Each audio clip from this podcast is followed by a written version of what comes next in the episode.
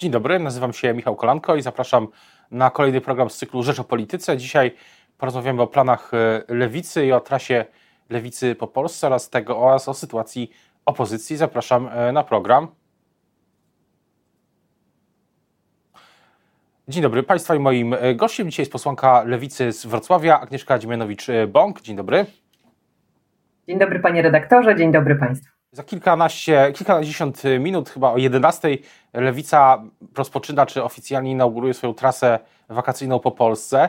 I tak się zastanawiam, jaki jest, jak Pani myśli o tych następnych dwóch e, miesiącach, e, jak rozumiem, tej trasy, to tych spotkań, to jaki jest ich taki ogólny cel? Co, co Lewica chce teraz osiągnąć? Tak, ruszamy w trasę, w wakacyjną trasę z hasłem Bezpieczna Rodzina. Jedziemy Odwiedzimy około 100 miejscowości, 100 powiatów, miejscowości niewielkich. Nie będziemy odwiedzać dużych metropolii, takich jak Wrocław, Poznań czy Kraków.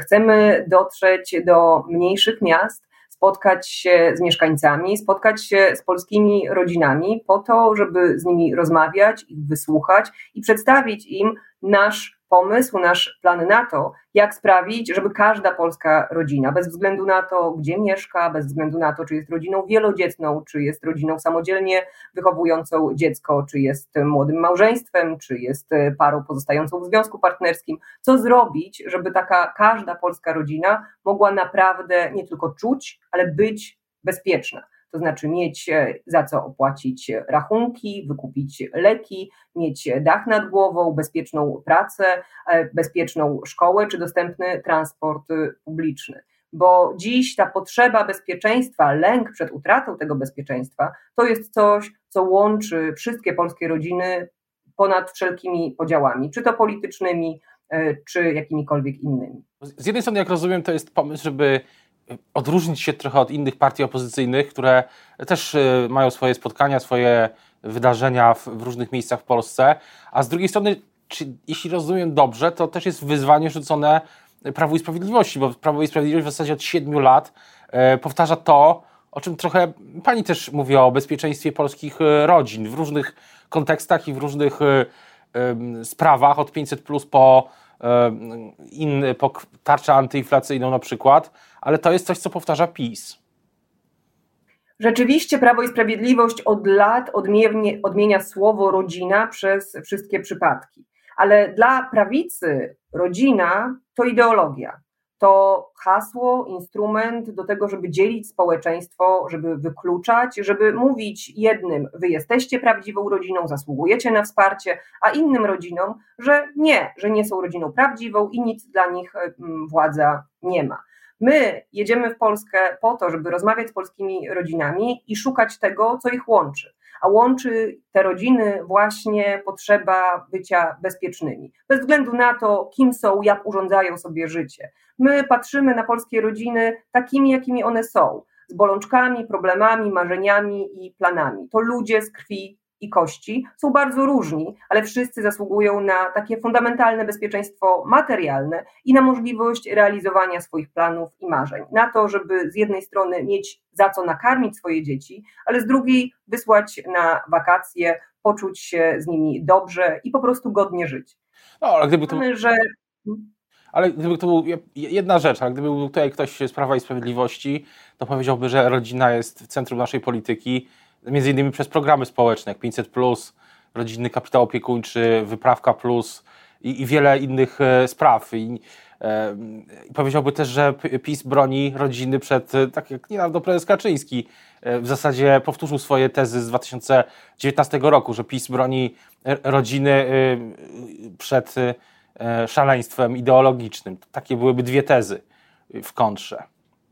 No właśnie, prezes Jarosław Kaczyński też pojechał w Polskę, tylko pojechał w Polskę po to, żeby szukać wrogów, po to, żeby stawać przed Polkami i Polakami i mówić, kto jest zły, kto nie powinien należeć do wspólnoty, czy być w tej wspólnocie uwzględniani. Podejście lewicy jest absolutnie odwrotne. To znaczy, my uważamy, że każdy ma prawo do urządzania sobie życia tak, jak chce i Państwo jest od tego, żeby stworzyć warunki do życia godnego, a nie żeby mówić, jak ono ma konkretnie e, wyglądać. A jeżeli chodzi o programy socjalne e, Prawa i Sprawiedliwości, to rzeczywiście wiele lat temu Prawo i Sprawiedliwość uruchomiło potrzebny i słuszny program 500.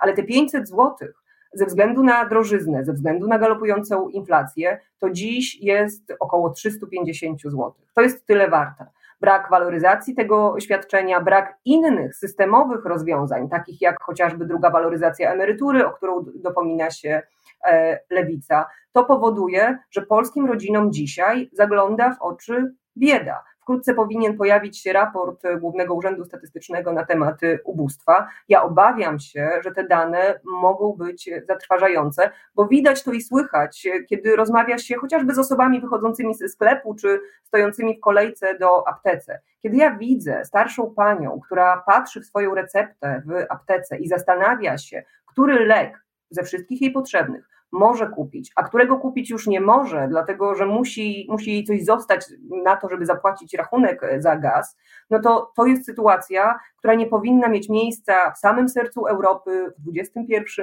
wieku, w sytuacji, w której no jednak stać nas na to jako państwo, żeby wszystkim zapewnić godne i bezpieczne życie, a nie zmuszać do tak dramatycznych wyborów. Ale tak buduje Pani taki obraz sytuacji, jak rozumiem, to jest też e, jedna z rzeczy, która też stoi u, u, u, u stoi u e, fundamentów tego, tej strategii, że, że jest taki moment, w którym te programy, to pojęcie bezpieczeństwa społecznego, które, którym PiS się posługiwało, tak jak pani to opisuje przed chwilą, że ono się zaczyna wyczerpywać. I tutaj, jak rozumiem, lewica chce w, ten, w tę lukę wejść. Lewica od początku mówi, że tak, potrzebne są programy, bezpośrednie transfery finansowe, bo pomagają wyjść z takiego skrajnego ubóstwa, ale to za mało. A Prawo i Sprawiedliwość zachowuje się tak, jakby wiele lat temu dało Polakom 500 plus i powiedziało, a teraz to już radźcie sobie sami. Za te 500 zł musicie zapewnić opiekę stomatologiczną swoim dzieciom. Za te 500 zł musicie e, posłać je do żłobka czy przedszkola. Za te 500 zł musi was być stać na prywatny transport, na samochód, dlatego że do przecież wielu miejscowości w Polsce wciąż nie dociera transport y, publiczny. Lewica uważa, że jest obowiązkiem państwa nie tylko dać gotówkę, Polkom Polakom, polskim rodzinom, ale przede wszystkim stworzyć taki system usług publicznych, wsparcia i opieki państwa, żeby bez względu na to, ile ktoś ma w portfelu, te podstawowe potrzeby, potrzeba dostępu do edukacji, do ochrony zdrowia, do opieki społecznej, wsparcia w opiece nad osobami niesamodzielnymi, niepełnosprawnymi członkami rodziny, żeby ten dostęp był i żeby nikt nie musiał bać się, czy on zniknie za miesiąc, czy w tym roku pojawi się 14 e, emerytura, e, czy mm, ktoś przyjdzie bank i zabierze mieszkanie kupione na kredyt, dlatego że nie stać już rodziny na spłatę kolejnej raty mm, tego, tego kredytu. Ta niepewność i ten lęk dziś dominuje. Wynika to także z badań, ale po prostu z takich zwykłych, codziennych rozmów. Tak, oczywiście Polki i Polacy widzą zagrożenie ze strony Rosji, widzą zagrożenie wywołane e, wojną w Ukrainie, ale przede wszystkim widzą takie zagrożenia i lęki dnia codziennego. Tą obawę właśnie, że no zaczynają się wakacje, że w tym roku być może nie uda się nie tylko wyjechać na takie wakacje czy wysłać dziecka, ale nawet zorganizować grilla, spotkania rodzinnego, bo po prostu nie będzie za co zorganizować takiego spotkania, żeby chociażby zaprosić dziadków do domu. To są może pozorne, może błahe mogą się wydawać takie rozterki, ale one ciążą taką czarną chmurą nad y, milionami polskich y, obywateli, polskich rodzin. O, czyli ta trasa ma przekonać też wyborców, że lewica lepiej poradzi sobie w tych, y, w tych warunkach z wyzwaniami mm, tego, tej, tej rzeczywistości, w której żyjemy. Jak rozumiem. Tak, chcemy chcemy pokazać nasz plan, plan na budowę bezpiecznej Polski, czyli takiej, w której każda rodzina jest bezpieczna. To jest nasz program mieszkaniowy. Mówimy bardzo konkretnie, do 2029 roku państwo powinno wybudować 300 tysięcy mieszkań, mieszkań samorządowych, mieszkań na wynajem, mieszkań w dobrym standardzie, które mogłyby być za przystępną cenę wynajmowane przez takie rodziny. Wiemy, jak to zrobić, wiemy skąd wziąć na to, na to pieniądze.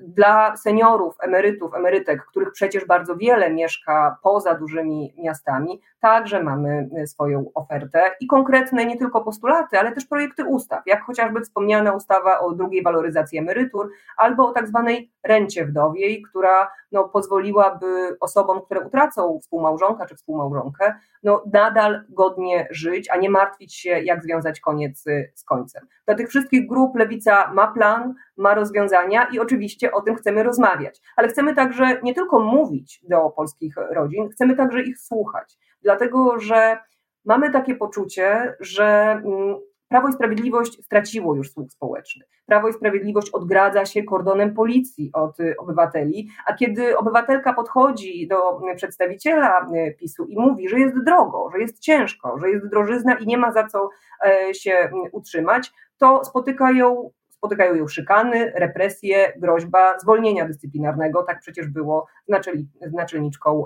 Ale też pamiętam, pamiętam, że tego samego dnia, gdy ta historia się rozkręcała, prezes Kaczyński w Sochaczewie bodajże, też w, w niedużej miejscowości, natychmiast zareagował i powiedział, że, e, że, da, że trzeba, potrzebna jest dymisja, co się szybko stało, więc może z tym słuchem społecznym e, Prawa i Sprawiedliwości jeszcze nie jest tak źle, jak pani mówi.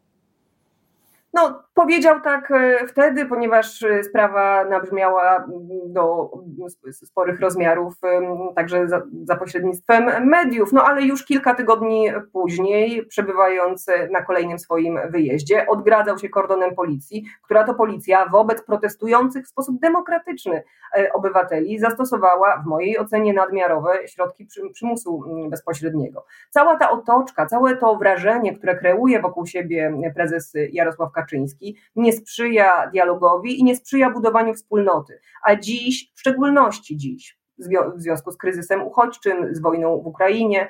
Polki i Polacy potrzebują i zasługują na budowanie więzi, wspólnoty, na dialog, na rozmowę, a nie na obudowywanie się władzy kolejnymi zasiekami, barierkami czy kordonami policji. Ale właśnie bezpieczeństwo, bo e, cały czas roz, przez ostatnie e, od, cały czas rozmawiamy o bezpieczeństwie, czy lewica podkreśla ten aspekt bezpieczeństwa, ale jest ten też w dzisiejszym kryzysie bardzo poważnym, który prawdopodobnie się nie skończy do, do jesiennych wyborów w 2023 roku. Liczy się też bezpieczeństwo rozumiane bardziej rozumiane tradycyjnie, czyli militarne, wojskowe i, i tak dalej. Politycy PiS mówią e, szczyt NATO, nasz duży sukces i pewnie będą podkreślać to e, wszystko aż od, e, od, e, aż od dnia e, dzisiejszego do przyszło, przyszłorocznych wyborów. Czy nie ma Pani takiego poczucia, że ogólnie partie opozycyjne, nie tylko lewica, są tutaj na straconej pozycji, bo po prostu ani lewica, ani y, inne partie opozycyjne siłą rzeczy nie rządzą, więc tego bezpieczeństwa militarnego poprzez y, właśnie, nie wiem, dyplomację, modernizację uzbrojenia, myślę też, też o tym będziemy wiele słyszeć przez najbliższe kilkanaście miesięcy. Y, i inne tego typu dyplomacje, inne tego typu atrybuty władzy, no, opozycja czy lewica tego po prostu nie ma to lewica wprowadziła Polskę do Unii Europejskiej, to lewica wprowadziła Polskę do NATO i niezmiennie powtarzamy, że Polska będzie bezpieczna w tym bezpośrednim sensie militarnym, obronnościowym, pod warunkiem utrzymywania trwałych sojuszy i współpracy międzynarodowej. Pod tym względem nic się nie zmienia, linia lewicy pozostaje taka sama. To, na co chcemy zwrócić uwagę, to to, że bezpieczeństwo Polski, którego chyba wszyscy chcemy bez względu na naszą przynależność mm, partyjną czy, czy, czy, czy polityczną, to oczywiście to jest silna armia, to jest dobrze doposażona armia, to są trwałe sojusze takie jak NATO czy Unia Europejska, ale to nie tylko to to także polityka wewnętrzna, to także trwałość i siła usług publicznych, to także właśnie to codzienne bezpieczeństwo każdej polskiej rodziny. Polska nie będzie bezpieczna tak długo, jak długo bezpieczna nie będzie polska rodzina. A polska rodzina nie będzie bezpieczna tak długo, jak długo będzie musiała się obawiać, czy jeśli nie starczy jej na następną ratę kredytu, to przyjdzie bank, sowicie dofinansowywany przez Prawo i Sprawiedliwość i po prostu to mieszkanie zabierze.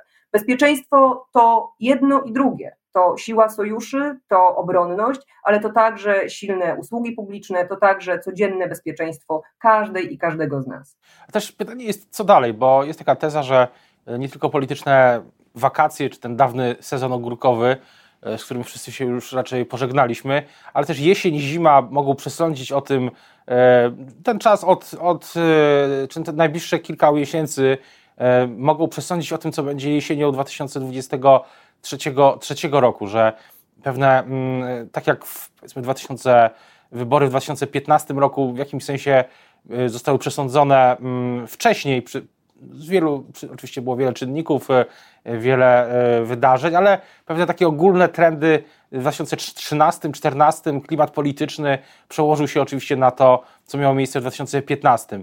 Czy pytanie, co, czy pani też tak uważa, że te wybory się rozstrzygną na długo przed E, faktycznym, faktyczną datą głosowania?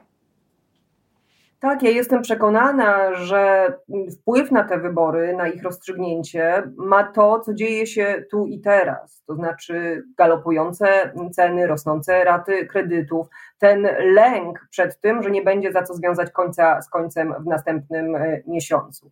E, dziś widać, że brak działań, brak skutecznej walki już nie tylko z inflacją, bo rząd tę walkę przegrał, ale walki z biedą, która zagląda polskim rodzinom e, do oczu, to jest, to jest coś, to znaczy ta kapitulacja rządu Prawa i Sprawiedliwości w tej walce, to jest coś, co może i w moim przekonaniu może się tak stać, pozbawić Prawo i Sprawiedliwość władzy. Rolą opozycji jest pokazać teraz, co po tej utracie, to znaczy jak chcemy zbudować państwo, w którym każdy będzie mógł czuć się u siebie, w którym każdy będzie mógł się czuć bezpiecznie pod wieloma względami pod względem bezpieczeństwa socjalnego, pod względem bezpieczeństwa zatrudnienia, e, bezpiecznej, e, bezpiecznej pracy, bezpiecznej szkoły, ale także możliwości po prostu takiego bezpiecznego życia bez lęku, że akurat padnie na moją grupę społeczną, e, że władza będzie na mnie szczuła, że będzie próbowała, tak jak nauczycieli, wyniszczyć falą hejtu i poniżenia,